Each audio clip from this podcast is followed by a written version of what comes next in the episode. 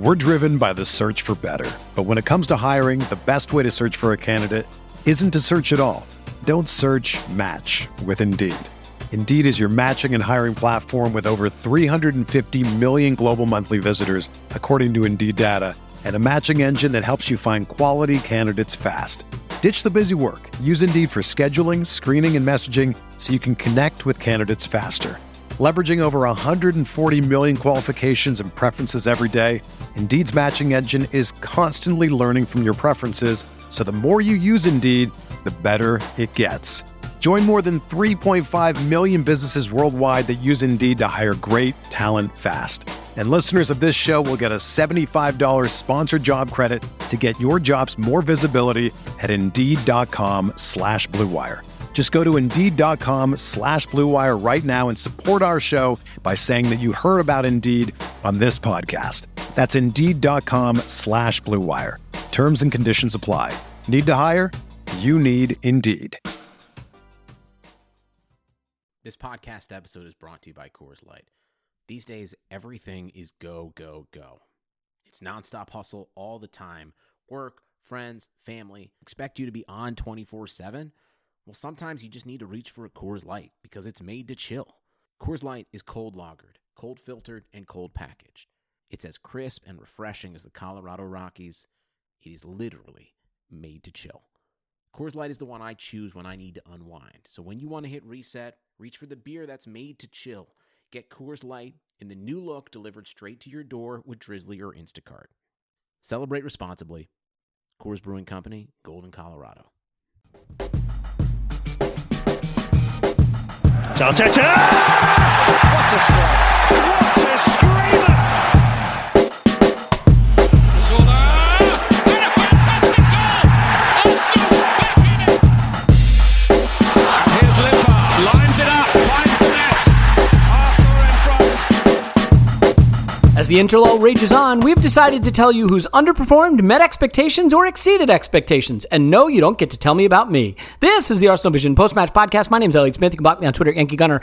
Yeah, we're going to have a little fun. I hope you caught up with us last week. We did um, takes that we got right and takes that maybe we got wrong. Uh, Clive was unable to join because, again, uh, did not have any takes eligible for the What We Got Wrong segment. So that's a shame, but, you know, you got to work with what you're given.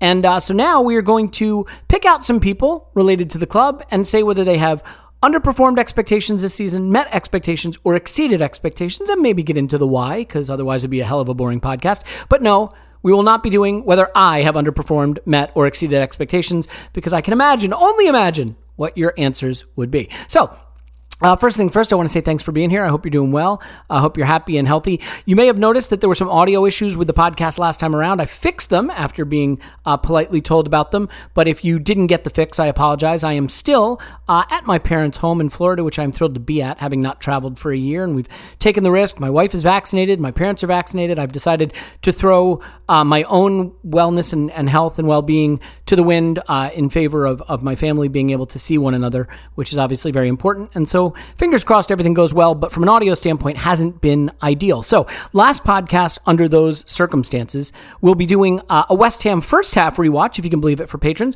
as well as another patron episode that I think is going to be fun. And Clive has a fun idea for a squad building episode coming soon. So with that out of the way, I think it's time to dive in. Tim's on Twitter at Stillberto. Hello, Tim. Hello there. And Clive's on Twitter at clive p f c. Hello, Clive. Hello, hello. Hello, indeed. Um, this is fun, by the way. I don't have a, a loop back of the audio, so I can't hear myself, and uh, the pod's better than I've ever done it, so really exciting.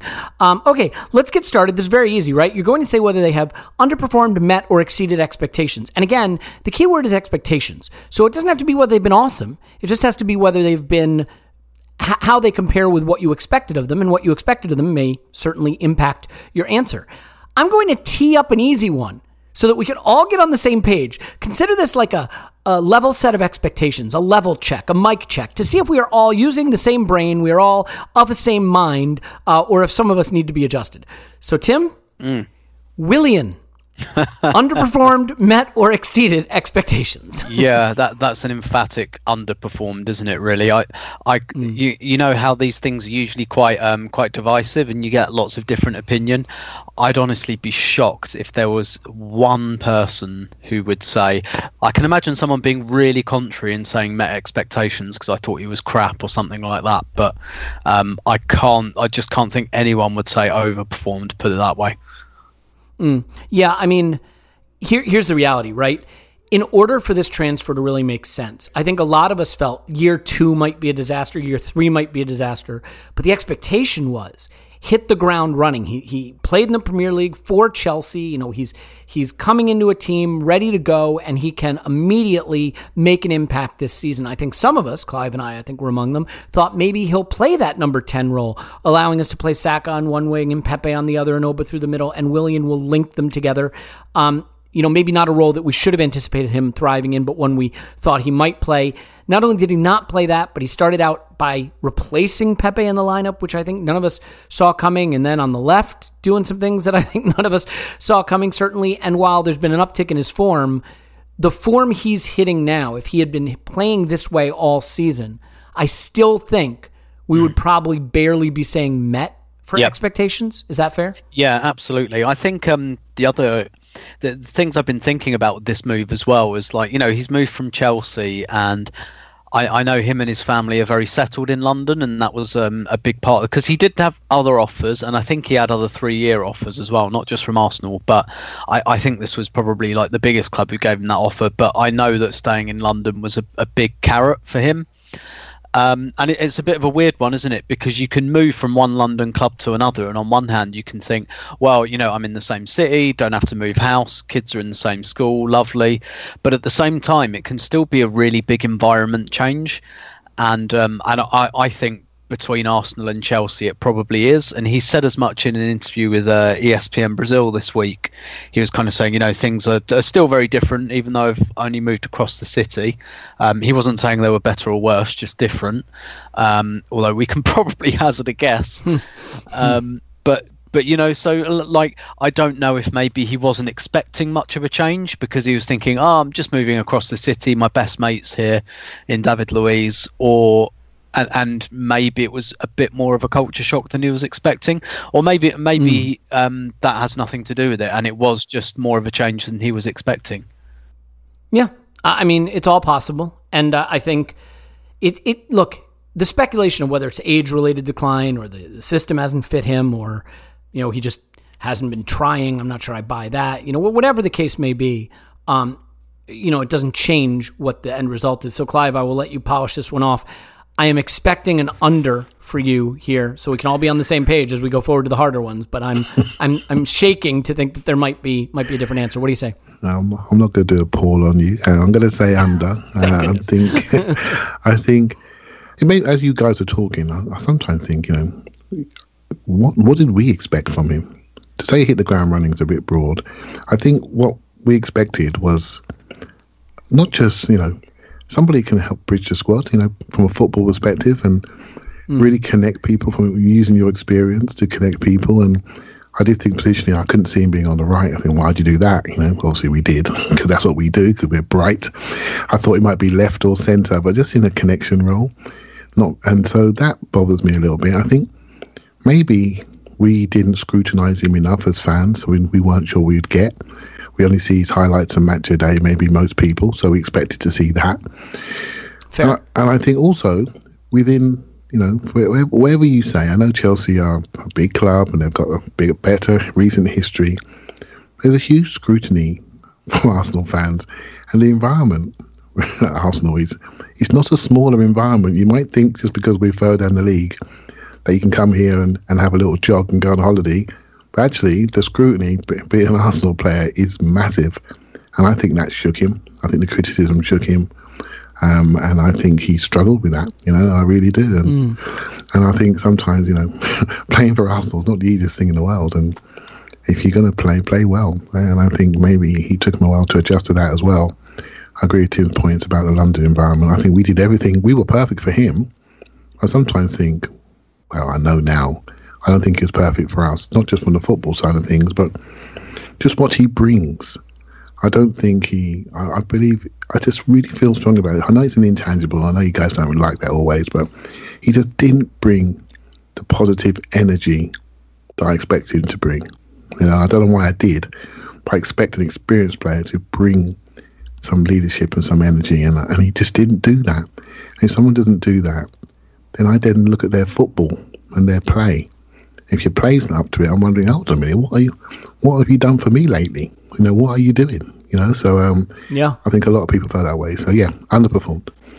Maybe it's just a little, little bit of a reminder too that as fans, we overplay leadership and experience a little bit. I'm not saying it doesn't matter, but if you look at the players who have been absolutely crucial for us this season, Saka, Smith Rowe, Odegaard, Gabriel, right? You look at the players that have really made a difference.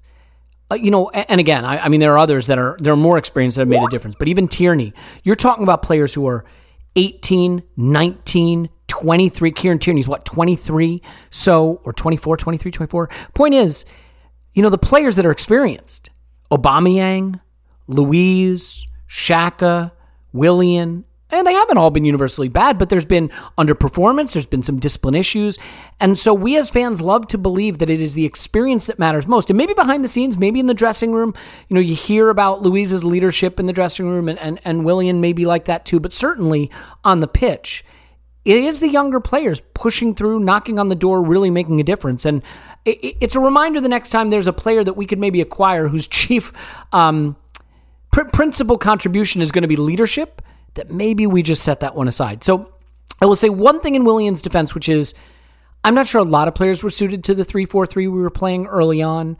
Um, it had a lot of different positional requirements. It was very complex in the way Arteta wanted to play with and without the ball. Since the switch to the four two three one, everyone has looked better, Willian included. And again, I'm not saying that means he's been good and he's met expectations, but maybe, maybe just a little caveat for him there, and hopefully he, he can get a bit better to the extent that we need him as the season goes on. So let's get to a more complicated one. Uh, uh, Clive, I'll bounce this one back to you, and I think it's going to be maybe more complicated than we think. So I, I don't want you to just answer, you know, right off the top of your head, not that you have time to go back and consider it and come back with the answer, but uh, so maybe just whatever's on the top of your head then. Thomas Partey, under, Ooh. met, or exceeded expectations? Well, my expectations, well, I'm going to say, I'm going to say met. Exactly. I'm going to say okay. met. Mm-hmm. Only because... Only, only because of injury, only because of injury, and maybe a bit of recency. I think if you're looking at it from the season, and you're thinking that Arsenal were in a situation where we had to buy Willian, free transfers. You mm-hmm. see what I mean? That's where we were. That's what, that's what I think he was presented to us. And then there may be a late pivot to look. We got some money to spend. Where do we go? Let's go for this guy. We can just really get his release clause sorted out. And then you think, okay, we spent forty-five million pounds, fifty million euros on this guy. And he's been injured for a number of games, missed maybe nine, ten games, not sure the exact number. So if you've got the expectation that this guy will come in and fix everything, including world peace and world hunger, then he's not going to meet your expectations, right? So, and obviously when we've seen him, he's, he's spent time coming back from injury where he's losing fitness. So he's been a sixty-minute, seventy-minute player. And he may have had maybe five or so games where he's looked really properly fit. And that's why I say met expectations. Otherwise, I'd say, um, you know, I'd say something else. Where I think I've got to be honest and say, from a season point of view, although I know the player, what he can do, and I do firmly believe he's a transformational signing, at this point in time, I can't bring everyone on that journey with me until he does it mm. for more than five games in a row. And I think that's just down to health and fitness. But I do think from here on in, if he stays injury-free, we asked me this question a little while, and depending on what happens in Europa League, that, that answer could change. But where we are right now, got to be really honest and say, due to injury, um, he just met expectation. Yeah, and I mean, I, it'd be fair, if you're, if we're doing a progress report, sometimes they have a thing called incomplete, and for him it's maybe incomplete. I haven't given you that option, so I'm glad you picked Met. Um, Tim, I'm going, look, I've been in the party wars. you, you have a little bit. I was in a big way. I wasn't so sure this transfer was right for us, but I thought the player was good. I'm going to say something that feels contradictory. I think Partey has been even better than I expected. I think Partey has been sensational at his peak. and still, I will say, underperformed so far, only because mm-hmm. we bought a prime age, star level central midfielder to come in and transform this team. And for a variety of reasons, ranging from fitness, you know, an injury and formation, we are sitting ninth, and he has not had the ability to have the impact that at the upper bound I thought he could. When he has played and played well, he has been stunning. Uh, I think there have been periods of games that we've seen with him.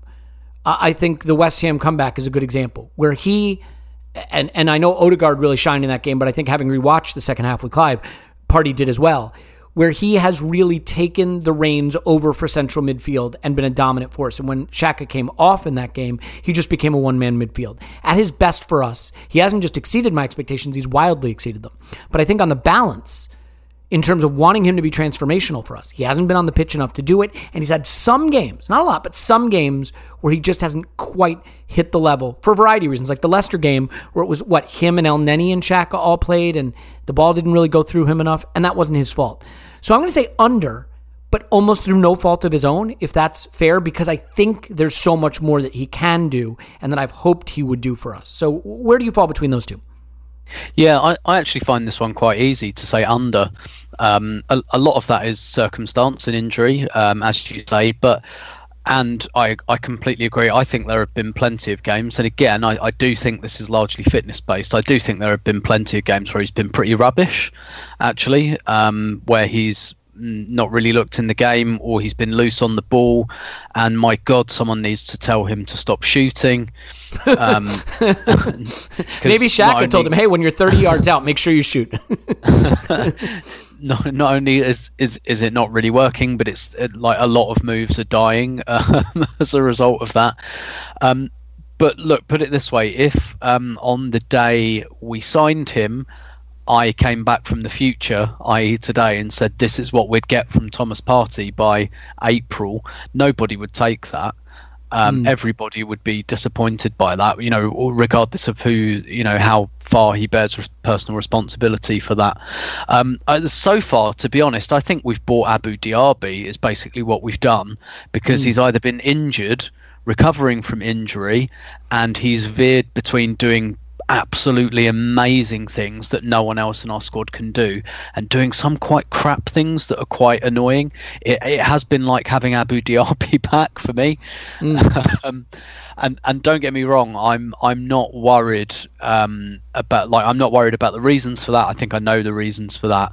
Um, so long as his fitness comes back, I think he will be absolutely fine. You know, where his performance, I think his performance at Old Trafford and Odegaard's against West Ham are probably the two standout performances of the season. So we, we know the level of the player um, from what we saw at Old Trafford um, in, in particular, and we, we've seen flashes of that since. But I'd you know say we've would, only seen flashes. That's fair. And you know what I would say, Tim? I, here's how I would draw the distinction between him and Willian. With Willian, what has surprised me has been his his quality. It's been far poorer than I expected. Yep. With Partey, I think he, at his best, he's actually even been a level above what I thought he might be. I think quality is not an issue for Partey, but for one reason or another, integration, system, fitness, injury have prevented him from sustaining the level of quality he has flashed enough for me to say that he's met or exceeded expectations. Now, if you said to me, what do I think I'll be saying about him twelve months from now? It wouldn't surprise me if I'm an exceeded. You know, the problem yeah, for players same. with high expectations also is they have to hit a very high level to meet them, you know?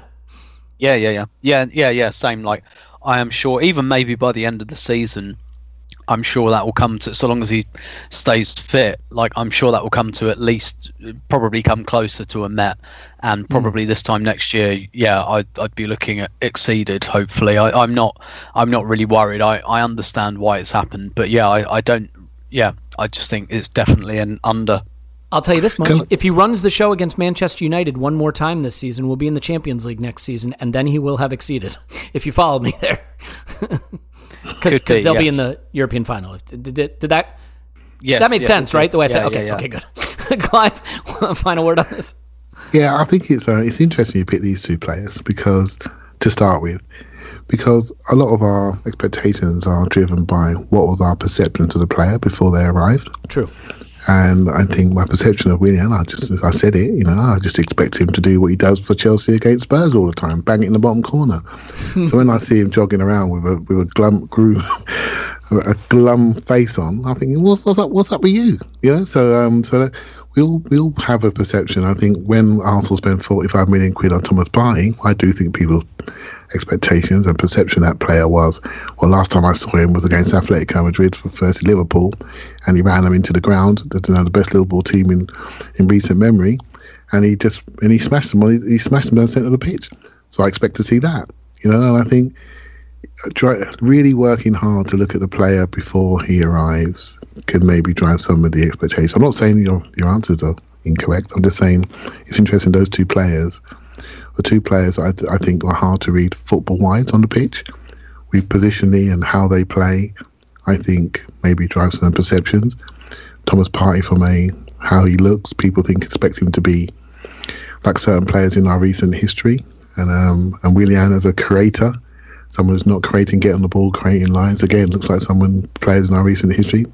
It's it's a lot of things that go up to make that perception of the player, which also maybe drives some of the expectations. And those two players, as much as anybody, really. So it's interesting first two choices there. I got a couple of fun ones coming up, but I just want to dive into the embrace debate section. So let's just go to it. Let's just go to it now. I was gonna I was gonna put this after the break. Let's do it now. Tim, mm. Mikel Arteta. Underperformed, met, or exceeded expectations? Underperformed. I knew he was going to do that. I mean, again, I, I think this is quite straightforward, actually. Yeah, definitely. Um, we're out of the F A Cup, ninth, um, still in the Europa League. So there's, you know, if he wins that, then he'd, you know, he'd come up to met or exceeded maybe. But yeah, definitely under. We're, we're sitting below where we finished last season, and we have been pretty much all season. Um, it's it's definitely an under. I would um, I don't know if you remember this, because it would just be impossible to actually go back and look at this. But remember what your Twitter timeline looked like on the opening day when we thumped Fulham three nil. Everyone mm-hmm. was saying, "Oh, we might we might compete for the title this year."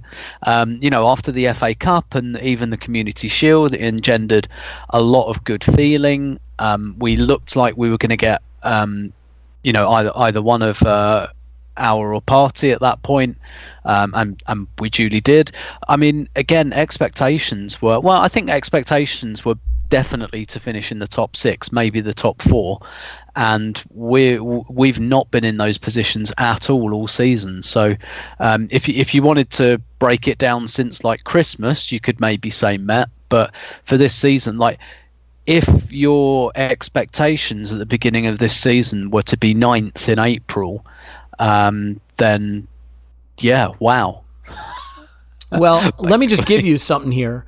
We set the league finish in our twenty twenty-one prediction sheet at five and a half. Yeah. I said over uh, at fifth. I predicted fifth. Paul predicted sixth. Clive predicted fourth. Tim predicted fifth. Scott predicted sixth. So even the gloomiest among us, which weirdly was Paul and Scott, um, we're underperforming that right now. Now, for league points, I set it at sixty-two and a half. I picked over sixty-three. Paul said sixty-three. Clive said sixty-eight. Tim said sixty-eight. And Scott said sixty. I think that's kind of clear that we're under. Now, I said in terms of league goals, I said sixty-eight scored. Paul said sixty-six, Clive said sixty-six, Tim said sixty-six, Scott said sixty-four, and for conceded, forty-four, forty-eight, forty, Clive loves our defense, forty-four, and forty-seven. Every metric we predicted, we're probably, not definitely, but probably trending to underperform. So, I mean, that's that's one view. Clive, I find this actually trickier than I expected because... Tim is right to point out that going into this season, I think we were all riding a wave. What Arteta did with this team prior to Boxing Day is nothing short of a massive, massive underperformance of our expectations. What he has done since is the reason I wanted him hired. Really exciting, attacking style football that puts our players in positions to get the most out of them. interesting sort of jugo de posición mixed in with sort of a standard four two three one that connects the lines and creates chances and is fun to watch. And even if it doesn't always produce results, I'm entertained by it. You know, West Ham was maddening and exciting in equal measure, but I missed that. I like that. So, you know, he's got us going forward in Europe, which, which you know, was a big part of why I was down on him last season, was the loss to Olympiacos. He's got us through to the quarters now. I I find what's happened since Boxing Day to meet or even slightly exceed my expectations of what I thought Mikel Arteta should be doing early in his young career. I just can't give him that on the basis of what went before it, which was such a demonstrable underperformance. So how do you, how do you balance the equities there? Well, I can't really, because, you know, you look at the facts, and, you know, I was one of those people that was thinking top four, top six at the start of the season. The fact we're not there, I, you have to say what it is, right? So if you look at football and think, well, anything that goes wrong is the manager's fault, then then he underperforms, right? And but we lived those days, didn't we? We lived those games. We lived those Burnley games, et cetera. And I don't lay every single issue at the manager's door, so it's difficult for me, so I can easily say he underperformed because that's just the way of the West, because somebody's already tweeted me and listening to this saying, well, Clive, it's a major responsibility, so you've got to accept that. However, when I look at the manager, and I'd have to divorce myself from the actual question, uh, I have to look at it and think, well, actually, I'm really excited by what's happening. You know, I, I can't take away that feeling.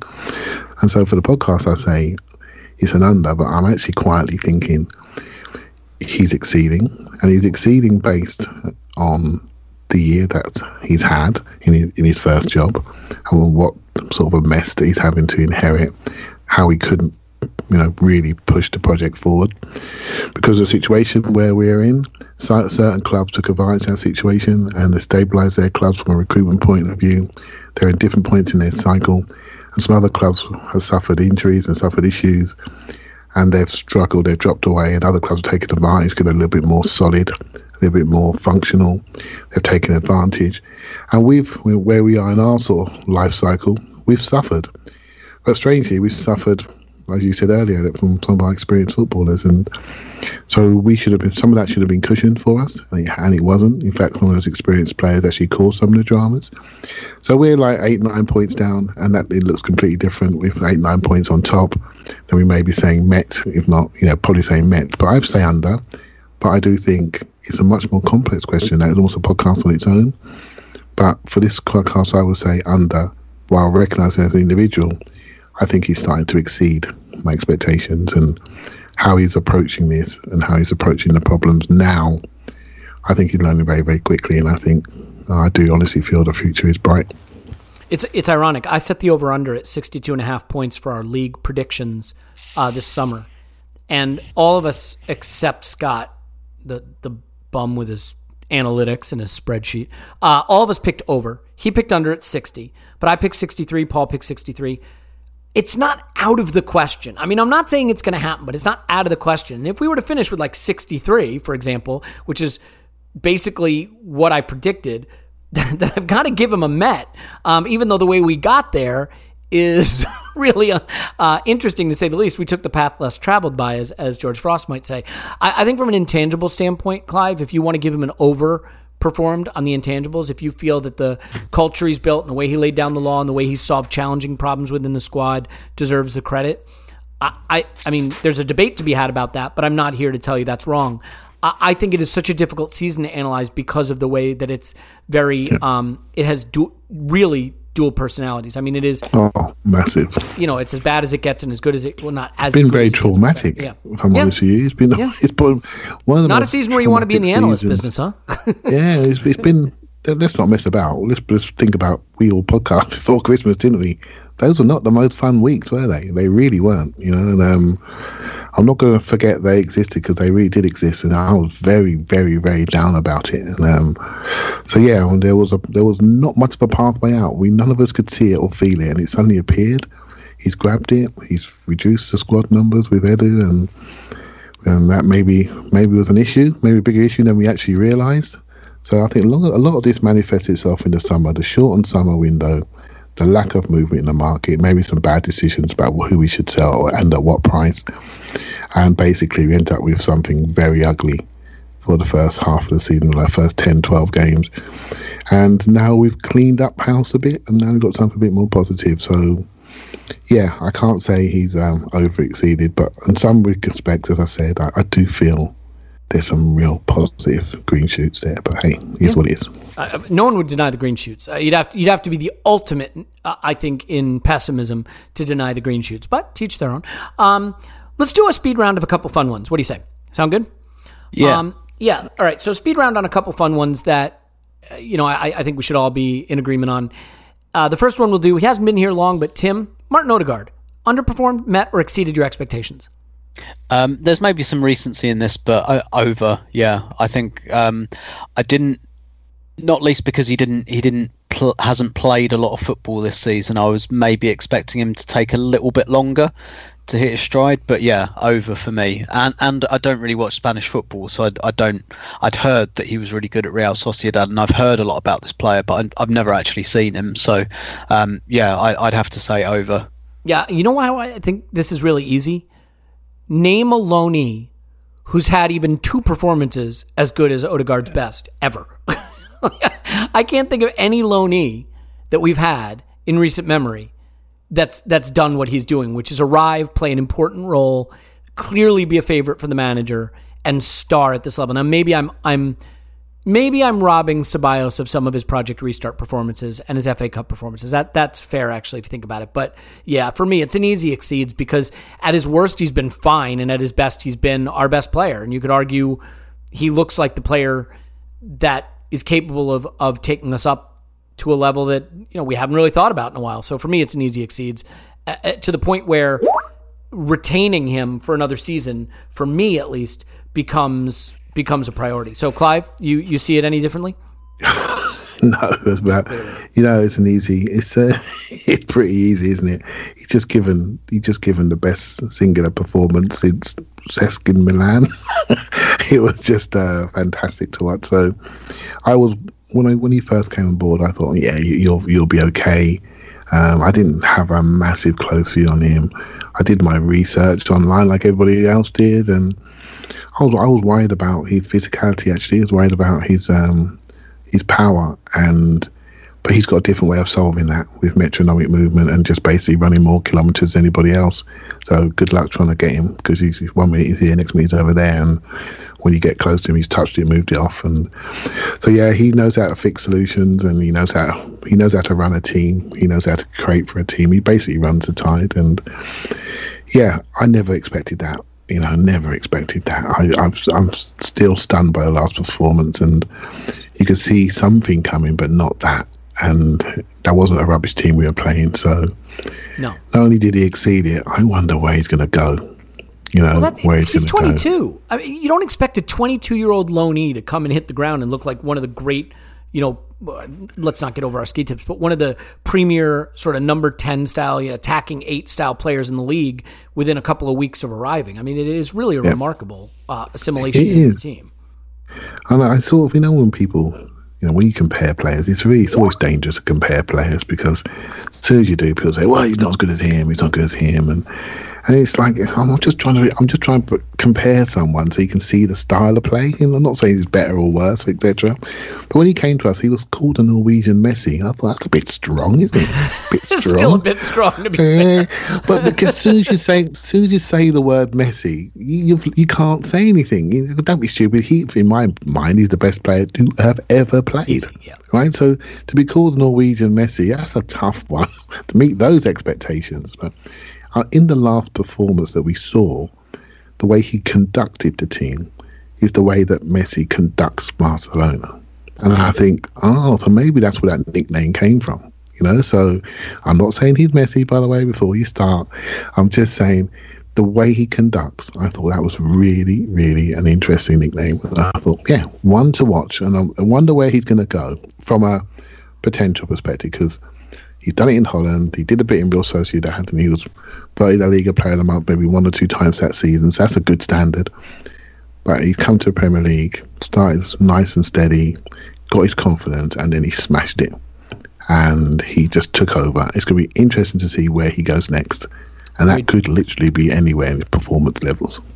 And where he'll go on the pitch, because he has quite a free role. And that, my friends, is the transition to our next uh, uh, quick take here, our, our rapid fire, which is, uh, you know, central defenders aren't super exciting to talk about, but they're super important. And I, I don't know that we always give them enough attention on this podcast, which is a shame. I feel like, unfortunately for central defenders, it's when they screw up that you notice them. Um, so I do want to give them a little bit of attention, and, and no one deserves more attention, in my view, than Gabriel. I, I'm not going to read to you, Clive, our predictions of Gabriel starts versus William Saliba starts in our twenty twenty-one prediction sheet, but oh, suffice yeah. it to this, say... This, this would have been one of my wrong things last week. I I I'm swear I had Saliba doing a lot of things, but hey... Oh, right. yeah. Yeah, I mean, look, we had... um.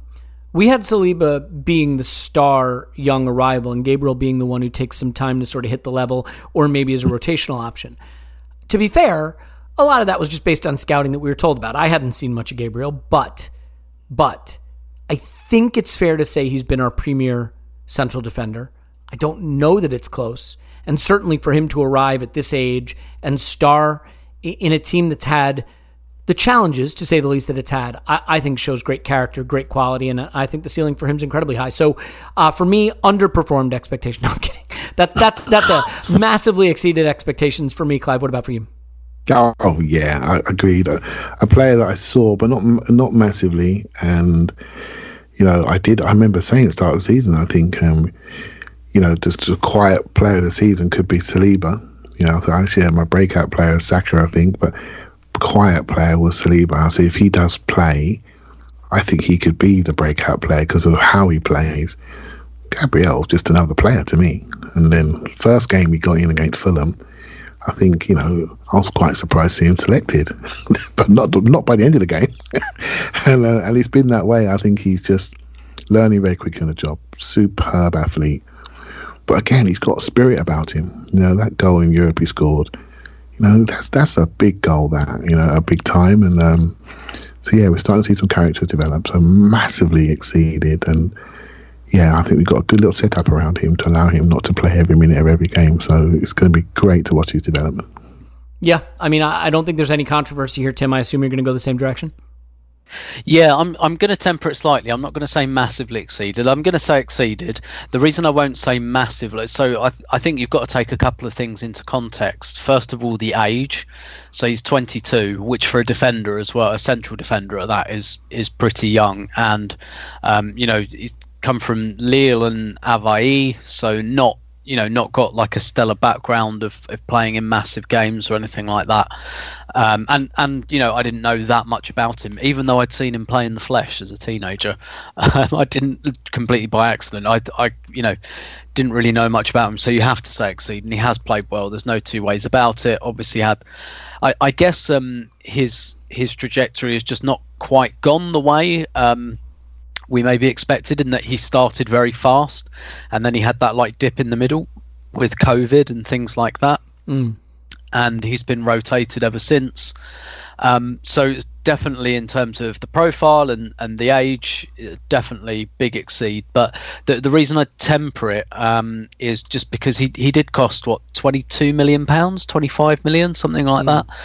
And I think if you are, which which is not by Premier League standards like enormous money, but it's it's significant. Like if if you have a twenty odd million pounds defender who doesn't do it, then you know you know about it. Like people, like if Pablo Mari doesn't really work out, people will just go, oh well, you know, it was it was ten million or whatever. Whereas if you buy a twenty-two year old for that kind of money, it's because you expect that they've got a lot of potential. Um, and so I I, ju- I just temper it slightly and say he he did cost quite a bit of money, um, and that's, you know, that's how we determine value. Um, mm. How much you pay for something determines how you feel about it. So uh, definitely an exceed, no question about that. But I'd, I'd say, you know, uh, just a, a comfortable exceed. I'll take your point about trajectory, only in that the way he played early on, you think he's the first name on the team sheet at center back. And that really hasn't been the case um, no. for one reason or another. It still looks like it's Luiz's position and it's his partner that gets picked. Um, mm-hmm. Maybe that will change, but that's certainly what it seems like now. Here's what I want to do. I want to take a break. When we come back, I still want to do Aubameyang. I still want to do Pepe and Lacazette. I want to get to Xhaka.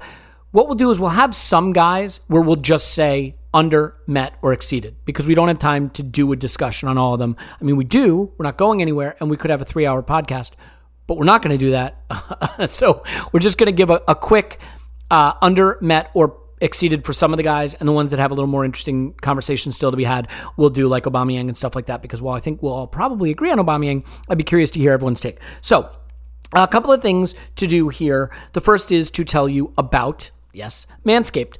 Wow, that's my worst, that's my worst segue ever. You know what? Manscaped has exceeded my expectations for the quality and comfort and effectiveness with which it has shaved my body. How about that? How about that for a segue? That's better. Uh, Manscaped is offering you the performance package right now, and it is something uh, really special. You are going to get the Lawnmower three point oh, which I know you want, and I know you need, and I know you're going to love. Uh, you are also, and, and by the way, the Lawnmower three point oh, I still use it all the time. Uh, it is battery powered. It is water resistant. I have brought it with me uh, on my trip because it is something that I don't travel without. But now you're also going to get the Weed Whacker. And, and as you know, my feeling about this is it's very easy to see when your private areas need shaving. It's harder to see when your nose and your ears do, because I just don't think we see that as well as other people do. So the Weed Whacker gets the ears and the nose, same skin-safe technology that you expect from uh, from Manscaped. So you're going to love that. seventy-nine percent of partners polled, by the way, admitted that long nose hair is a major turnoff. Interesting.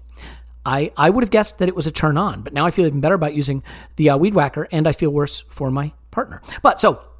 Uh, the Lawnmower three point oh, the Weed Whacker, you're going to get a kit for carrying around your toiletries. You're going to get uh, Manscaped underwear, which is comfortable and I wear all the time. And you're going to get some of their great uh, hygiene products. So it's an awesome package. You get all of it. And you get twenty percent off and free shipping when you use the promo code ArsenalVision. So you go to manscaped dot com, promo code ArsenalVision. That's manscaped dot com, promo code ArsenalVision. The reason you want to do it now is because Manscaped has partnered with GOAT Alex Caruso and the Testicular Cancer Society to bring awareness to testicular cancer, men's health, and early cancer detection. So very important. Go to manscaped dot com, promo code ArsenalVision. One more thing I do want to let you know about. You may have heard that we are now a Blue Wire podcast. We are thrilled to be part of them, and they're going to be uh, working with us to make a major announcement about a big live event that I'm very excited about. So stay tuned for more on that. But um, if you want to host your own podcast, and you want it distributed and put together and everything, Blue Wire has a, a, a service called Blue Wire Hustle. It was created to give everyone the opportunity to take your podcast to the next level. Or if you want to host a podcast and just don't know where to start, Hustle's the perfect place for you. So as part of the program, you receive um, personal cover art that they'll make for you, Q and A's with Blue Wire's top podcasters. Uh, I don't know who those will be, but certainly they will be someone. Um, there must be some top podcasters that, that I, I would certainly love to talk to a person like that. Access to our community Discord and an e-learning course full of tips and tricks. All that with Blue Wire. On top of that, they'll help you get your show on Apple, Spotify, Google, Stitcher, all the other listening platforms. And the best part is it's fifteen dollars a month, same rate as other hosting sites, but they don't give you all the services. So if you're ready to do more than just listening to me or us, talk about your favorite team and make your voice heard in Hustle, you can sign up for Blue Wire Hustle. Now, it is a, a program with limited acceptance, so you do need to apply to it, but you can go to bwhustle.com forward slash join, bwhustle.com forward slash join, and you can check out the description uh, in, in the episode uh, box, the, the, the link in the box in the episode, this thing, you know, the thing I'm talking about, the thing you're listening to right now. Anyway, that's what we call professional advertising break. Uh, Clive, is that enough of that? Yeah, I was uh, struggling through, mate. Struggling yeah, through. I'm still reeling from Tim's Gabriel take, right? So, you know so, what? Yeah. Tim is Tim is hardest on, on, on the Brazilians because he loves them. So, no, you know, fair point. I, li- I live in Clive's world, in the horizon, and in, in my world, everything's pretty. Right? Everything's so, pretty. No, everything's no pretty. Drama. L- let's let's do speed round. So, speed round. All you're going to do is tell me under, met, or exceeded. Okay, these are the ones that I think are easy and probably don't merit a discussion, or they do and we just don't have time. So, Tim, I'll start with you. Hector Bellerin. Under. Clive. Under. Under for me as well. Kieran Tierney. Clive. Um, I'd say he's yeah, he's over exceeded. Is that the right word? Exceeded. a, you can't over exceed. Yeah. You can only exceed. Yeah, we're, we're not doing redundancies today. Okay, Tim. Sorry, mate. yeah, over for me, over. Definitely. Yeah, uh, over for me as well. Uh, David Luiz, you know what? Let's pause on that. Let's have a conversation about David Luiz, so let's not do that one just yet. Pablo Mari. Clive? I'd say he's met my expectations because I did think he was decent. from his yeah. first game, and so he's met, until, fair enough, his worst game was his last one, so he's met my expectations. I gotta say exceeded, because those of you who've listened previously know where I was on the Marie thing. He has massively exceeded my expectations, and I'm happy for it. Tim? Uh, Met, this this is exactly the player I, I thought we'd bought, yes. Well, on that front, then I'll ask you about Cedric. Uh, I'd, I'd say exceeded, slightly mm. exceeded. Okay. Uh, yeah, yeah. Interesting, because that doesn't jive with your take you think you'll still be right about. No, but, let's but, that's, but essentially I'm saying exceeded because I, I don't really rate him. Got it. Okay, I'm I'm down with that. Clive? Cedric? I'd say met my expectations, only because I thought, why the hell are we getting him? So I'm looking around, you look for his Portugal record, and you think, okay, I think he could be all right as a as a backup. Yeah. But actually, due to what's happened to Hector, he's, he's definitely met it, maybe even slightly exceeded where I expected he could be. You know, I didn't want him, but I'll say he met in the sense that I thought he was roughly backup quality fullback. And he's played like roughly backup quality fullback. He's been totally serviceable, but, um, you know, I don't think he's been more than that. I think he's looked more than that at times only because we haven't always had a serviceable fullback on the right-hand side, which is a shame. Another easy one, Clive, Bukayo Saka. Yeah, exceeded. Mate, he's the, he's the most valuable player in our squad. Mm-hmm. When we talk squad building, it's something to think about. Yep. Simple as yep. that. Yeah, definitely exceeded. E- even though I, I rated him very, very highly, um, yeah, still exceeded. Yeah, he's exceeded for me as well. And I, I'd say that even with a period prior to this interlude where he looked a little, maybe a little fatigued, a little ready for a, a, a brief spell out of the team, he's still one of our best players this season, if not our best player. And as a teenager, that's saying something. So let's stop the speed round for a minute. Let's get back into ones that are worth a debate. I want to, all right, here's an interesting one. This is a really, really tricky one. Tim, I'll start with you. Nicola Pepe. Mm. Uh, I'd say under. Um, and the reason I'd say that is if you'd asked me in the summer off the back of the cup final, uh, off the back of the cup final, I thought, ah, here we go. Now this has happened. Um, you know, we all knew the talent of the player that we'd bought, but I kind of thought, ah, yeah. Here we go. We're seeing it now, and um, we've seen it in big games. Um, the you know the biggest game, um, not just of that particular season, but the biggest game for a few seasons, I think. Um, and and I always rated the talent and quality of the player. It you know it it's taken me a little while longer to come to the conclusion that maybe he's just quite inconsistent, and that's how it is. Because I don't think you come to that conclusion about a player in their first season. I think uh, particularly. You know, their first season in a new club, in a new league, when you see inconsistency, you you look for reasons for it. Um, so, yeah, at the end of last season, I thought, ah, here we go. Here's the breakout. And uh, I, I can't remember what I said in the summer um, predictions pod, but I I suspect I might have had him down for like a contender for player of the season. I, I really thought that's what we'd be talking about. Um, but then again, I guess once we bought Willian, and I was I was never convinced we'd play Willian any anywhere other than the right wing. Um, maybe that tempered a bit. However, yeah, still under. Uh, we're we're not. Um, again, how however responsible he is for this personally, and he's definitely at least a little bit responsible.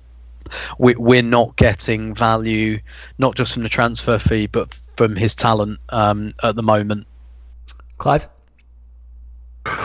Yeah, tough one, right? Um, I'm going to say, I, I got to say slightly, I'm going to say met. It's a tough one because I don't think this is all his fault this season. I think uh, his trajectory has been on the upward curve, and I think we've done things to him. However, I, I did a little bit of research recently just by looking back to some of the earlier games and looking back to how he looked. And I, I went to look and see his physical development, actually. And he has developed physically. He's a different animal completely on the pitch. And he's far more two-way now.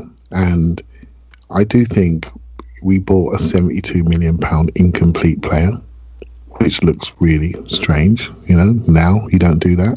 You know, Liverpool bought Van Dijk at seventy million pounds, and no one expected to spend two years waiting for him. You know what I mean? So that's what you do with that sort of money, and um, and that's what we've we've done. We've we, we've had to train him up.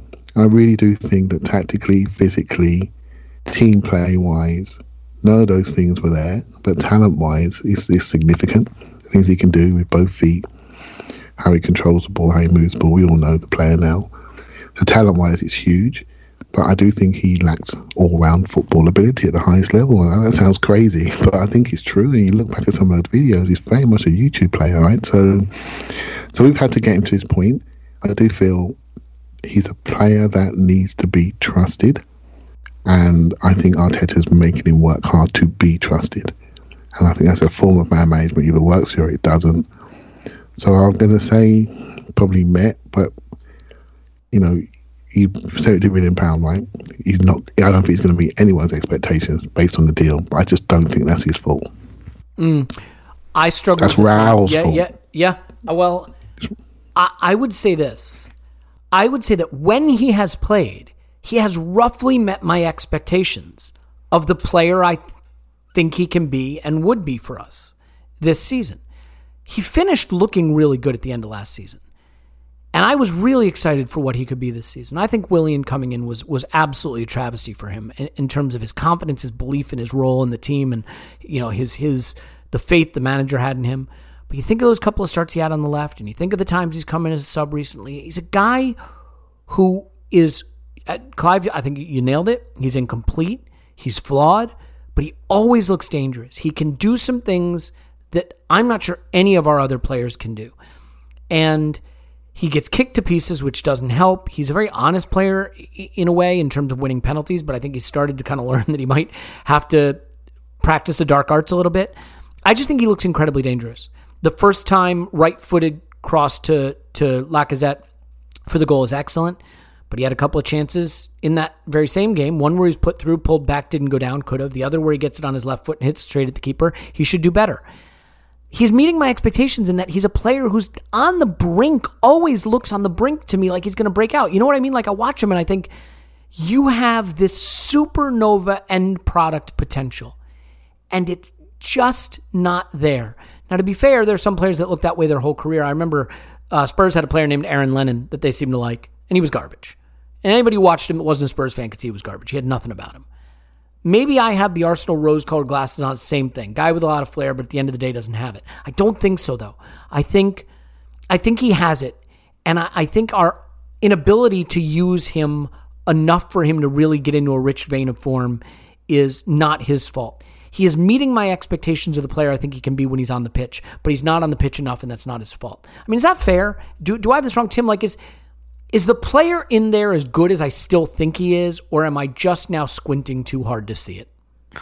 He, he is, yeah, but at the same time, I, I still think, um, I think the inconsistency's reducing, but maybe that's because the, the amount of time he's on the pitch is reducing and the game state is more favourable to him when he comes on from the bench.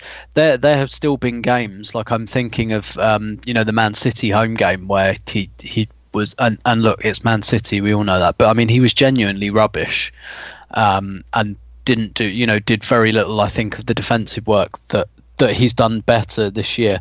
I, I still think there I, I think that gap is narrowing. I still think that essentially if he played um, the next four games, played every minute, Um, I, I think that would help him, don't get me wrong, to get rid of some of the inconsistency, but I, I do think we'd still see some of that.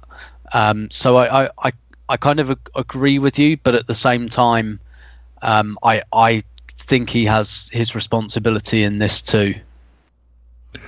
Can I, can I just add something to that? I mean, it's more of a general question, right? And I think judging wide players who take risks consistently, I think is really quite hard.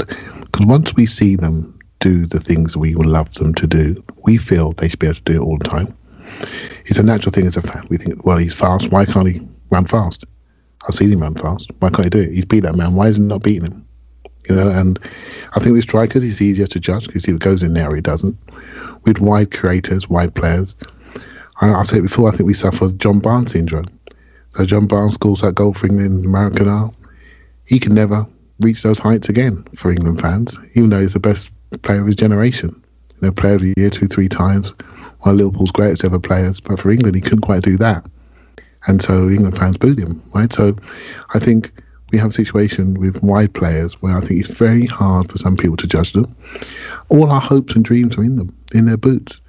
And when they do it, it's great. And when they don't, they're not good enough.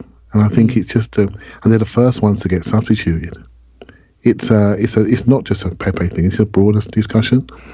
Uh, if you think of a wide man that's consistent, I don't think there is one. Maybe Raheem Sterling. It took him a while to get there, you know. And um, there isn't many wide men that are consistently good. Mahrez. He's well, I, I got to be honest, Clive. I, I look at a guy in Wilfried Zaha who people just continue to rave about, and I look at the end product he's got, and I realize he's right, played he's some terrible teams, but I mean, he's yeah. never been as good consistently as his reputation would have you believe. Yeah, he's got it at the moment. He's not. He's in the wrong place. Signed a bad contract, and he's sulking, and that's the end of him. Mighty silly boy. Um, should have got a much better contract and make sure he had an exit plan. But uh, you know, wide players do suffer the wrath of football fans, I think, because we really expect them to do a lot. And if you think back through, you know, even our recent history and other teams' wide players, I think I think it's, a, it's an analysis issue. It really is for me. And um, I'm not trying to dismiss what you guys have said about Pepe because I'm in the same place. He, I think he's a wonderful talent, but doesn't do it quite enough, right? So how, let's talk about that and how he got there, what we're doing to him, et cetera, and how we get the most out of him. I think get enough minutes. It's a broader topic, but wide player analysis is a discussion to have. You, you couldn't be more right. And all you have to look at is, we had Arsenal fans that weren't sure Alexis was good because he gave the ball away a bit. Absolutely. I mean, the standard for wide players of what they have to do. They have to score twenty goals, get ten assists, and never give the ball away, and run back up the pitch to defend and steal the ball off the opposition, then run back down the pitch, beat two guys off the dribble, and score or assist. It's yep. it's too much. And, I mean, when Alexis is catching flack, scoring twenty-five goals and getting ten assists this season, you know, and running himself into the ground and pressing and being a one-man team and winning an F A Cup, yeah, you know that you know the standard is a little bit uh, out of whack. So with that having been said, let's get to a player that I think is incredibly difficult to analyze. And Tim, I'll start with you on this one again. Alexander Lacazette, underperformed, met, or exceeded expectation? Yeah, that is a really difficult one because I think he's done all three. Good answer. That's a great answer. at, at various points, he really has done all three. Um, Can I ask uh, you so, a question? If I asked you before West Ham, how different would your answer be? Yeah, before West Ham, do you know what? I, before West Ham, I might just go under. I'm going to say met. Um, mm. I, I think the des- sorry, the, the journey is different mm. because it's been so up and down. But the destination, when I look at like number of goals and assists, is is probably about what I expected. Um, and and that said, like with the number of goals he's got, I was thinking that Aubameyang would have like double the amount of yeah. goals, so I was yeah. thinking like respect, you know, fairly respectable second goal scorer statistics, although you'd probably want more from a central striker type thing. um I didn't imagine it'd be the top scorer, so I mean he succeeded, I guess, in that respect. But uh, there have been phases of the season. I think what you see with Lacazette is there are, there are games that suit him and there are games that really really don't. um Pretty much none of those games that suit him came in that November-December period where, uh, and I don't really think that was his fault. He was an island. He was being asked to be like a number nine and a number ten at the same time. He spent some games as an actual number ten as well, which is not really what he is. And yeah, so he's been asked to do some some quite weird jobs this season, but I, I honestly think the truth of this player is that there are some games and some game states that really suit him and some that really don't, and when they don't he might as well not be on the pitch, um quite frankly. So uh, all of that taken, I'm gonna have to say met, I think, um mm. just because there's just been such a mixture of all three. I rate Lacazette as an elite backup striker at the Premier League level, at the big club Premier League level. And I think he's met that expectation quite well. The problem is that the star striker hasn't. So it all looks worse, yeah. right? If Aubameyang, and you said this, so I'm just really cribbing off your answer, but if Aubameyang had fifteen goals, we'd feel great about what Lacazette has added.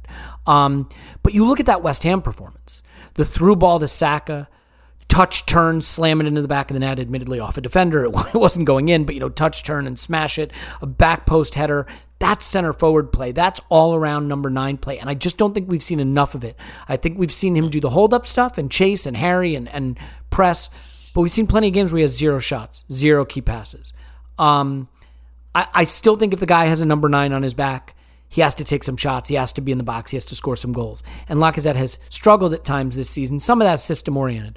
But as a elite-tier backup striker, I think he's met the expectations. The problem is the star striker ahead of him hasn't. So, Clive, do you see it that way or differently?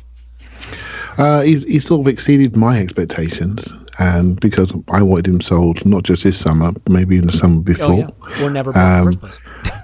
Well, yeah, well, it was a bad buy, right? But mm-hmm. it is, but you know, once he's here, he's, he's that's it. I, I support him, but I felt there was a time to, to sell him because I felt physically he was always on the edge. If he could last games, and he also got to predict the future and say, you know what, there could be some value in you now.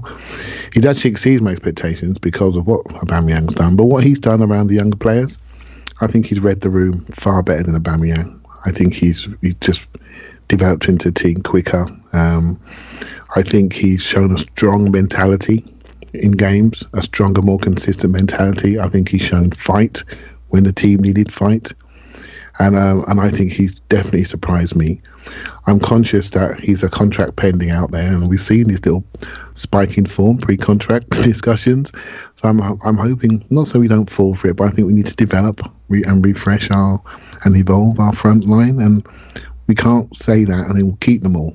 Do you know what I mean? Because it doesn't allow room for development. So, but from a season performance, he's done a lot to to lift us back to some form of normalcy, shall we say? And um, so, yeah, he's exceeded my expectations, definitely. And I think going forward, there's a discussion to be had about who plays number nine in a, a team that's revolving around highly skilled and creative midfielders, which we didn't have pre-Christmas. You know, we're I talking mean, about three players that appeared out of nowhere almost, uh, unbelievably talented, and Lacazette suits them. It's interesting because Lacazette does seem to suit them. And I think if we hadn't given Aubameyang the contract and it was expiring this summer, we'd be having an interesting discussion about Lacazette staying as, as a more traditional number nine option with players like Pepe and Martinelli available to be a number nine experiment. Um, but with Aubameyang on the big money and being here for a couple more seasons, still feels like a position we almost have to give to him. Now, we know Arteta doesn't think that way, but with that having been said, Clive, I think this is an easy one, but I think the discussion is interesting, so I will throw it over to you, Pierre-Emerick Aubameyang, mm-hmm. under, met, or exceeded expectations. Yeah, he's he's, he's exceeded, no, he's under. he's under. Touché. And sometimes I've just got a spirit of Paul flowing through me, right? So um, just to throw you off your, your stuff. So yeah, I think he's under. Let's do we do we need to litigate it? I mean, he, he for me he's hey look, he's a player that's out of form, but he's a class player. So you know, class is permanent. He, he, he'll come back. Um, I am worried about the what he does when he's not playing well. I, I don't like where he goes. I don't like how he transmits during a bad game.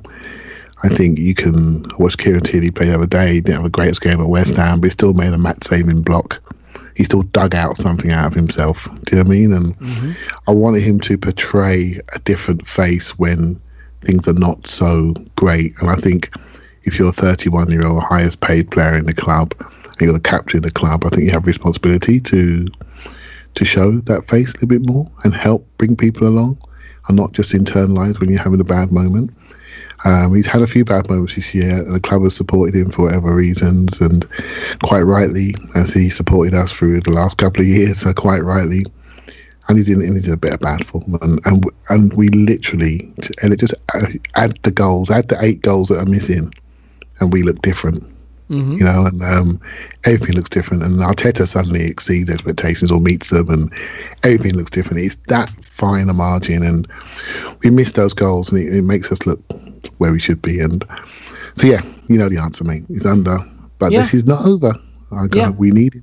It's not over yet this season. Yeah, I mean, you know what's hard for me, Clive, is that I think in general, as Arsenal fans, we probably slightly lack the framework. And I don't mean you in terms of you don't, you know, you can't see football the right way, but just in terms of our experience with the, the strikers we've had, slightly lack the framework for analyzing, evaluating, watching, enjoying a low-touch end product striker.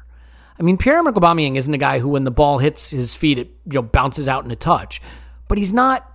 He's not a guy who should be trying to beat three guys off the wing or delivering crosses regularly or going to play a final ball. I mean, he he is a guy you want in the box, near the box, running onto things, popping up in areas to, to get a, a foot on the last, you know, the last touch to, to get it in the net. And, and he's missed some big chances, which isn't great. I think the problem with players like that, though, is in games where they don't get goals, it just looks like they've sucked. And because one of two things happened. Either they were invisible or they had three chances and missed them all. And both of those things are bad. And yet somehow you look at them at the end of the season, they have twenty-five league goals. The problem is this season he's not going to have the twenty-five league goals. So suddenly those things do look bad. The interesting thing is since Boxing Day, he's at about point seven three expected goals per ninety. There's only two players above him in the entire league during that time. And those are elite levels that are closer. What was that? Sorry. I'll say that's really good. I didn't yeah. realize that. Yeah. That's really good. It is. Um, you know, and like I said, only two players in the league who played any real minutes. I mean, there's guys that have played five minutes that are above him, but with any real minimum minutes, you know, no one, no one is at the level that, that he is, you know, and uh, not no one, two, two players, but more, more of the story is, I think that he, I think that he is coming around a little in this role, but you only see it when he scores goals because that's kind of the player he is. I will still say this, Tim, as I turn it over to you because I'm starting to ramble. When these Europa League ties come around, I know who I want playing center forward. And as much as Lacazette has done for us, I still want Aubameyang there. I've seen him drag us past teams in Europe. I've seen him drag us to a European mm-hmm. final. I've seen us win the F A Cup for us against Chelsea and City. I know he can do it, and I still think it's in there, form notwithstanding. So for you, I, I mean, I think it's an under, but do you yeah, do yeah. you sort of stand with me in the from the perspective that while it is an under, he still holds that position of of being the guy you most trust in that role? one hundred percent, yeah. Um, it, it's definitely an under. Of course it is. You can't say you rate the player as highly as we say we do and then say that seven goals from open play in the Premier League is, is a met or overperformed. It is not. Um, again, how much responsibility he bears for that. Um, obviously, it's not zero percent. He bears some responsibility for that. I, I do think there are plenty of other things going on. Um, I completely agree, and, and it's interesting you give that X G figure. I, I was looking this up the other week. In the Premier League only anyway, his average over his time at Arsenal is zero point six one, I think, um, X G per game, per ninety. Um, so he's he's over that at the moment. It's just the, the finishing isn't quite there. And, you know, there are some concerning things that you can't say it's not concerning. You can't hand wave um, the captain being dropped for the North London derby because, um, you know, he keeps losing his alarm clock or whatever. Um, that that is concerning. Um, I, I do completely agree with you in terms of um, he's still the player I want up there. Um, as as simple as that. We because we know we know the history of this player. We know we know he does it in big games, et cetera, et cetera. We've seen it. I, I think what's really interesting to me though is uh, you know going to the your point, Elliot, about um, players like this when they don't score, they've they've essentially well they don't just look like they've done nothing. They haven't really done anything when they when they haven't scored.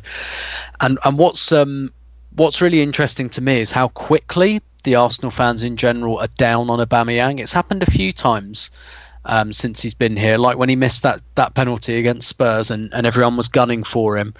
Um, and it's kind of happening again now. Um, and I think there are a couple of things. Obviously, the contract. Um, and again, that makes perfect sense. When you pay more money for something, you want you want more from it. That absolutely makes sense. I think the captaincy is caught up in here, and I think that's absurd. I just think um, particularly English fans have this... like this fucking absurd obsession with the captaincy and what that should mean and what it does, and we're really biased to very like we're, we're there is a general, not just in football, bias towards extroversion, which to me is a really simple misunderstanding of what leadership is. I agree um, with you, you know, but can we agree not to throw it on the ground though, the armband? Yes, yeah, yeah, yeah. Cool. Like like we we have a really, I think gen, gen, the general populace, not just football fans, I think we have a really warped view of what leadership is, um, and it takes many many forms, and it's not just the guy yelling and shouting and thumping his chest in a sporting context, the same way as it's not just the loudest person in the office um, is not necessarily a leader. Sometimes they are, um, but that's there's a lot more to it. And so I think there's a lot of that caught up in it. The kind of pe- people expect like players' personalities to change when they take on a captain's armband and for them to turn into Tony Adams, and, and they don't. What a leader does, a leader uses their personality and exhibits the strengths of their personality. And for Aubameyang, the strength of his personality is that generally speaking, particularly in front of goal, he doesn't let things get to him. So if he misses a couple of chances, he goes and scores the next one. That is leadership, because that is his personality coming through, And and that is exactly what leaders do. They they exhibit they exhibit the strengths of their personalities. Mm. Um, so I think uh, I think there's a little bit of nonsense caught up in this as well, quite frankly. However, like I think also I think you're right. I think particularly in this day and age, well, not even just in this day and age, because when I was a kid, people used to like Gary Lineker, one of the best strikers ever, quite frankly, which sticks in the craw because he played for Spurs for a while, but one of the best ever. And people used used to just say he was a tap-in merchant when I was a kid. Like that's an easy thing to be. Um, and I'm sure people said it about Jimmy Greaves as well. I think people misunderstand this type of player because the whole point of their game is to disappear. The whole point of their game is to go where no one else is. The whole point is that they're supposed to evade detection. So, of course, you don't notice them. You're not supposed to. If you notice a player like Aubameyang, it's because he's coming into crowd scenes and not doing his job. His job is to get away from there and get into the spaces where nobody else is. And I think players like that will always kind of struggle. Look how long it took for Sergio Aguero to get due credit. It took a long time, and he had some big goals behind him, and still people didn't not didn't rate him, but didn't give him his due as an elite striker. They do now, but it took a while. And so I, I do think there are a lot of these kind of intangibles caught up in it. That said, I, you know, I rate this player and his talent immensely highly, and you cannot say anything other than he has underdelivered on that, and that he has some responsibility for that. Yeah, uh, Clive. Yeah, I think um, we watched the West Ham game, didn't we? The second half when he got took off, and we were thinking he did well to last that long, and we watched it closely, didn't we? And he didn't play that badly, right? So he comes back to that was an offer on the day, and that's what he did. Um, and I think. We, Tim talked about leadership there, and what I would say is the strength of Aubameyang's leadership and the strength of his personality is his personality. I think that's how he leads, by who he is. So if he disappears as who he is, which he can do when he's having a bad day, I think that then takes away from his leadership. And I think people look to him as that light bulb in the room, that that bright player. Ian Wright had a similar type extrovert personality, you know, and as soon as he walked to the dressing room, he settled in day one. That was it, like he'd been there twenty years. I think when I worry about Bang Bang, when I see his personality go, and because I think he's a sensitive boy, and that's it. And but I still want him in our centre forward. I was just getting used to him as our centre forward, actually. And I think he was just starting to really get to grips with it.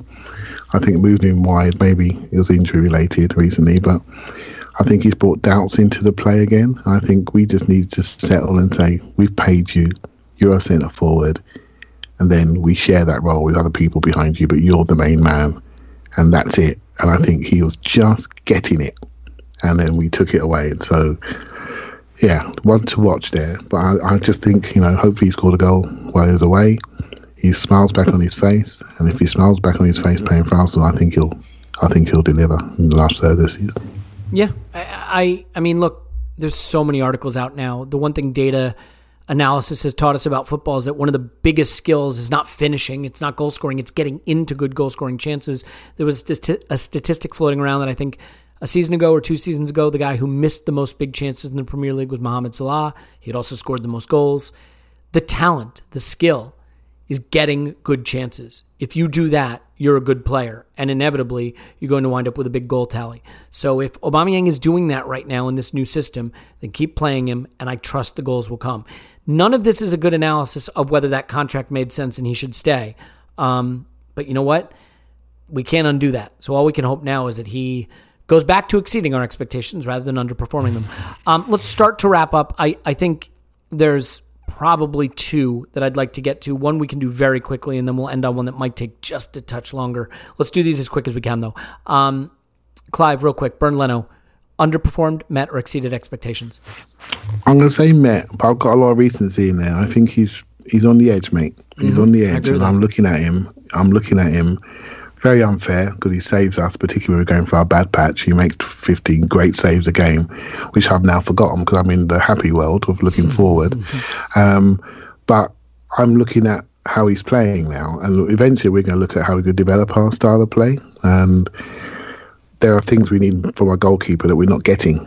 if we develop this possession style, I definitely just, I, I do think that. And um, he's going for a rough patch. Maybe this little break will get him refreshed mentally. So I'll say Met for now.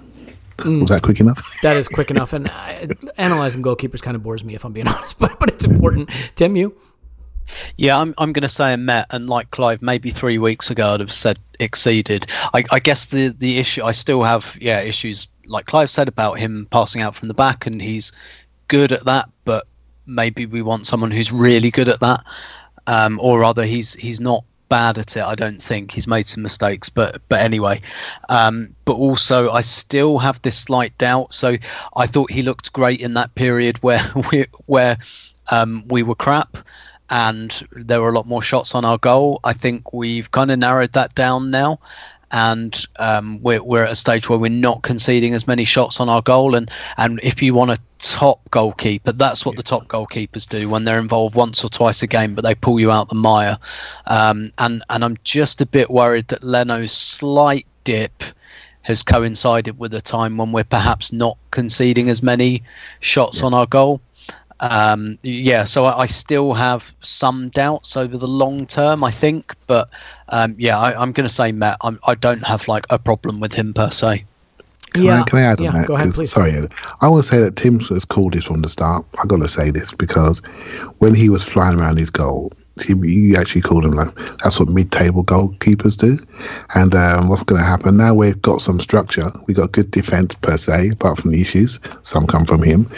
And now we're looking for a goalkeeper of an elite team to do elite things. Do you know what I mean? Mm-hmm. Um, which may not be flying to the top corner. And I think you've, you've called this one right from the start. And I think it's going to be interesting to see now how we develop that position, if we do, if it's a priority. But one to watch. Yeah, yeah. He's got two years on his contract, so we're at that stage, aren't we? Mm, we are. I would say this. I think his shot stopping is not a concern for me in general. I believe in that. Um... Could he command his area a little better? Maybe, potentially fine. I do think that there is a, a demand on goalkeepers now for the way they play with the ball at their feet that changes the calculus of how we think about goalkeepers. It was not that long ago that if they made all the saves, you loved them. Um, and that, that isn't the case anymore. I'm not convinced he will ever be as comfortable with the ball at his feet as we'd like our goalkeeper to be. But I still think in general his shot stopping is fine. I mean, look, every goalkeeper makes an error. I've seen David De Gea become terrible. I don't know how it happens. Who could understand how? I mean, whatever happened to Kepa, who was bought for huge money and was the literally the worst goalkeeper in the league, saving about fifty percent of the shots he faced. Like, I, I can't figure out what happens, but keepers miss shots. They make mistakes. They, they lose their head. Like, confidence is definitely a thing as keeper. I still feel Leno makes the saves by and large. Whether he's good enough with his feet, mm-hmm. we'll have to see. For me, he meets. Uh, anyone have anything else on that? No, I think I, I guess the only thing I'd say there is, is like you say, like because um, goalkeepers, you, you can't hide and have a six out of ten as a goalkeeper. You know, like you maybe can if if you're a fullback and you've gone through a little bit of a dip. Like if you're a goalkeeper and you have a little bit of a dip, that means you're chucking the ball in your net. Mm. Um, whereas if you're at fullback, you can hide. You can hide like a couple of six out of tens up your shirt for three weeks and not have anyone notice. Yeah, yeah. I mean, look, all, the the goal. I guess it turns out it was deflected at the near post. The the one that he lets go through his legs against West Ham. But you know, people see something like that and immediately they think, "Oh, this keeper stinks." You know, there's not a lot of forgiveness in the way we evaluate that. Um, let's all right. Let's do. I said one more. We're going to do two more super quick because we haven't done Luiz yet, have we? And he's pretty important. So, uh, Tim, David Luiz. Yeah, Met for me. Um, I again the chronology of it. I, I thought that this is the sort of time where he would maybe be phasing him out and moving away from him, but actually he started. I think he started nine of the last eleven games now, um, which is quite interesting. I, I think his season's gone the other way round to what I expected. But yeah, I, I think Met. I think he's largely been very good. His distribution's been very good. A couple of mistakes. I still think I, I don't. I genuinely don't think there's a player in world football whose mistakes attract as much attention as David Luiz's. Fair, yeah. mm-hmm. I think um, David Luiz is in and of his own right has been considered entertainment, and his mistakes are in like they're photocopied blown up times four, um, you know, like when you photocopy your ass at the Christmas party, that kind of thing. Um, pe- people love nothing more than a David Luiz error. That that retweet button is getting hit, and believe just me, cut I his follow hair, Tim. It would never happen. Yeah, I believe me. I, I follow like all the Brazilian sport news outlets. That every single mistake, every time he makes a mistake, they're on it because they know it's it's great metrics. A David Luiz error. That doesn't mean he doesn't make them. He does, but I still think they attract more attention than anyone else. But yeah, for for me, it's a Met. This is this is largely what I expected of him, albeit maybe I expected his season to be the other way around to this. I, I, I would say he exceeded my expectations, Clive, because for me, I expected him to make errors that cost us. And in between, I expected his performances to be mediocre. What I got instead were errors that cost us. And in between, performances that were really excellent.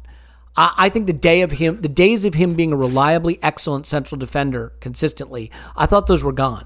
And I think if we're being really fair to David Luiz, outside of the games where he's made those killer mistakes, he's been excellent. Am I wrong about that? I mean, I feel yeah. like he's he's he's been a lottery machine, right? He's been a um a slot machine. You you either get the error, or everything else is just consistent. It's always the same. Yeah, I, I think he's slightly exceeded mine. And as you guys were talking there, and Tim was talking, I'm thinking, oh, would, should we offer him a contract or not? That's the question I'm really thinking about. Um, he has been our best defender, you know, he, he has, and well, I think our best defender is Gabriel, but in some ways he's been our leader defender, you know, the one we rely on. And I think normally in a defense, central defensive pair, you have like a, a low block solid defender, and you have a ball progressing defender, possession defender, and he is that possession defender. He's he's um, deferred and moved over from the left to the right. We spent most of his career on the left-hand side. He's on the right. He switches play to the left. And he's got a pass from there. I think he's very important to how we play. You know, Holding can't play those passes. You know, he just can't. And um, Murray does his thing from left hand side, so does Gabriel. So he's a very important part of our of our system. And I don't. I'm not only. You know, Tim was saying there about the, the press and how they react, and I think that's an interesting view. But more importantly, I think the referees react to him in the same way. Like they're looking for his mistakes, looking for his errors, and they always get maximum punishment. You know, it's almost like, oh, it's David Luiz. He's definitely pulled him down. Do you know what I mean? He's he's followed him around, and um, he doesn't get the same breaks other people get. And I think he's I think he's had a fantastic career. Gotta say, if you look at his career end to end, it's been unbelievable. He's won everything there is to win, and we've got him now. And he's surprising me as an individual. So we spoke about Willian earlier. But David Luiz has come in late. Yes, he's made high-profile mistakes. Oh, it feels that way. But I get his feeling that he's exactly what should happen when an experienced player comes in, minus two or three mistakes, to when they come into a club. He has done his job. You know, he has come in, he's mentored, he's led. He's just had a few blow-ups, right, that make me think, new contract or not. At the moment, I'm fifty-fifty, but he definitely exceeded my expectations. Mm. All right. Well, can we get to the last one? And I, I don't think we need to have a whole podcast about him, but I'm really just curious. So let's get to him. Clive, Granit Xhaka. Oh, okay. Um, oh, you, you did. You done me there. Um, I think. Uh, I think I'm gonna say Met because, again, for football side of things, he's. he's the totem of the team, right? So he just plays. Every manager picks him to play every single minute of every single game. So there's a reason for that, right? And I'm not professional, so everyone does it. He's playing for Switzerland, I think, now. Every minute of every game in the break. Doesn't get a rest. Um, so, again, similar to Luiz, he's brought the dramas experienced players don't need to bring.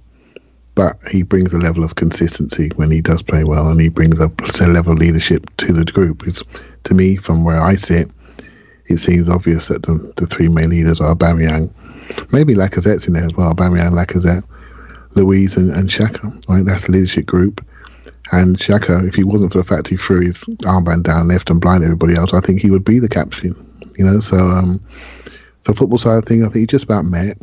Um, I do think in the last game, I know it's recency, there is a change to how we play, and I think it's going to be interesting to see if he can evolve with that change. if he can move the ball quickly enough.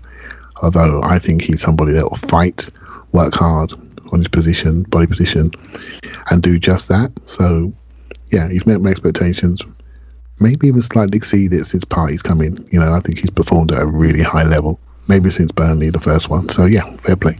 Yeah, I mean, I'd say he met my expectations, which is when the circumstances are right, he's a player who can be very good in a team that's functioning really properly. When he has the right partner, when he's given the right role, when he can play the passes he's comfortable with, up the wing, you know, to his partner, back to central defenders, occupy space where he can see the game in front of him and doesn't have to chase back, then Granit Xhaka is a perfectly serviceable player. And I think in the games where he hasn't had that opportunity, where he's had to cover more ground or chase back or hasn't had a partner who can progress the ball and he has to take more responsibility and his personality gets the better of him and is bigger than his talent, then he struggles. And the one thing you know you're going to get from Granit Xhaka is errors that cost you, errors that just sort of like David Luiz errors really hurt you.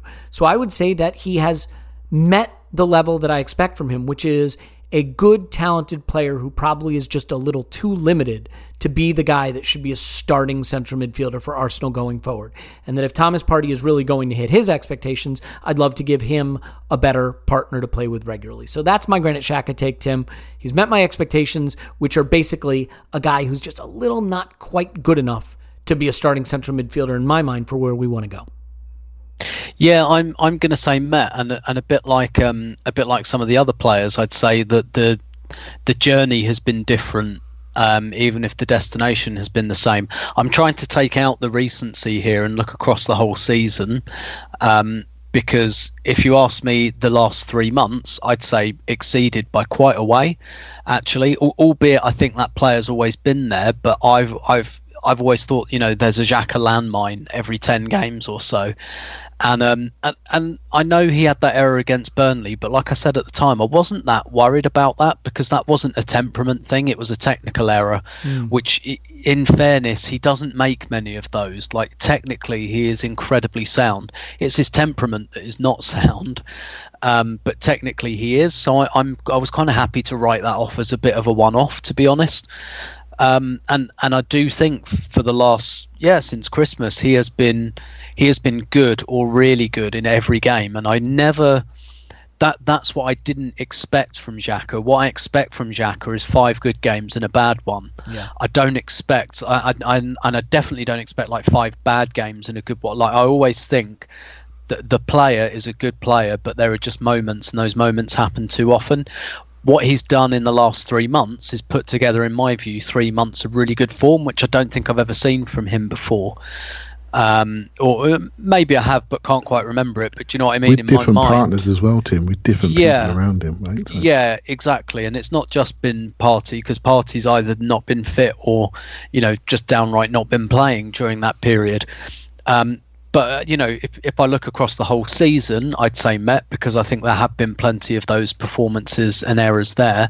Um, it's just that they've not really been there in the last kind of three months. And I guess that makes me a bit hopeful going forward, even if, if I share your sentiment of of upgrading. If I mean, if you asked me from this time last year, I'd say massively exceeded, mm. actually. Um, when you think, I know that it wasn't the immediate aftermath, but last January, like, we had to convince him not to, and again, like, look at what. yeah, look, there was a question whether I, he'd ever play for us again. Yeah. Well, yeah, exactly. But like, he wanted to go to Hertha Berlin, and we're talking about his temperament. What a dreadful, dreadful idea that would have been for him mm. to go to Hertha Berlin, who have not done anything um, like they thought they were going to do with this kind of new investment. What an awful move that would have been, which would have been a, a fit of pique, a fit of temper, him just going, I want to leave, I'm going to take the first offer. It would have been a ridiculous, hot-headed decision, of which we've seen plenty from him, but uh, you know, the manager talked him round, and, and, and I, for the last three, four months, I don't think I've seen his, since the red card at Burnley, I don't think I've seen his temperament falter, and that's really allowed um, a lot of his qualities to come through. And I, I've yeah. kind of gone through. I'm still not at the yep, this is the guy I want in the long term, but I don't shudder when I see his name on the team sheet. Put it that way. I think Granit Xhaka is certainly a quintessential example for other players in remembering that fan sentiment is so short lived. don't get yourself in a row with the fans because it's not worth it, because it'll come around. Pull the shirt on, play the game, and if you play even half decent for a while, they'll forget about it. This is a guy yeah. who took the armband Aubameyang. off, threw it on the ground, threw two fingers up to the fans, and here we are a year later, and, and it's almost like it never happened because yeah. we tend to be pretty short, you know, short-term in our thinking about that stuff. Yeah, and you know, Aubameyang will find that as well. Like yeah, people course. are on him at the moment, but he'll score, I don't know, two against Slavia Prague, or he'll sc- or we'll get through to the semi-finals. Like he'll score big goals before this season is out, and people will forgive him. It'll be the same deal. I guarantee you, when he's holding the Europa League trophy over his head in celebration, no one is going to be wondering what time he got to the ground. And I think we can leave it there. Uh, that'll that'll do it for us this time. Just the ninety minutes to get you through. I'm back to the home studio tomorrow, so uh, sound issues and focus and concentration and editing and all that will be back to the uh, bog standard mediocre level that you expect from us. So we we look forward to that. Plenty coming up for patrons this week, and I hope you'll join us. But if you don't, uh, don't join us because we're happy to have you here. Either way, we just love you for being here. Tim's on Twitter. Stillberto, thanks, Tim. My pleasure as always. Clive is the man tolerating my ad reads. He's on Twitter at clive p a f c. Hello, Clive. Thank you, Clive. Thank you very much. My, my pleasure. And my name is Elliot Smith. You can block me on Twitter at yankeegunner. We love you. Uh, there will be more to come this week. And then football is back. Real football, actual football that we care about. So we look forward to that. We love you, and we'll talk to you after Arsenal ten, Liverpool news.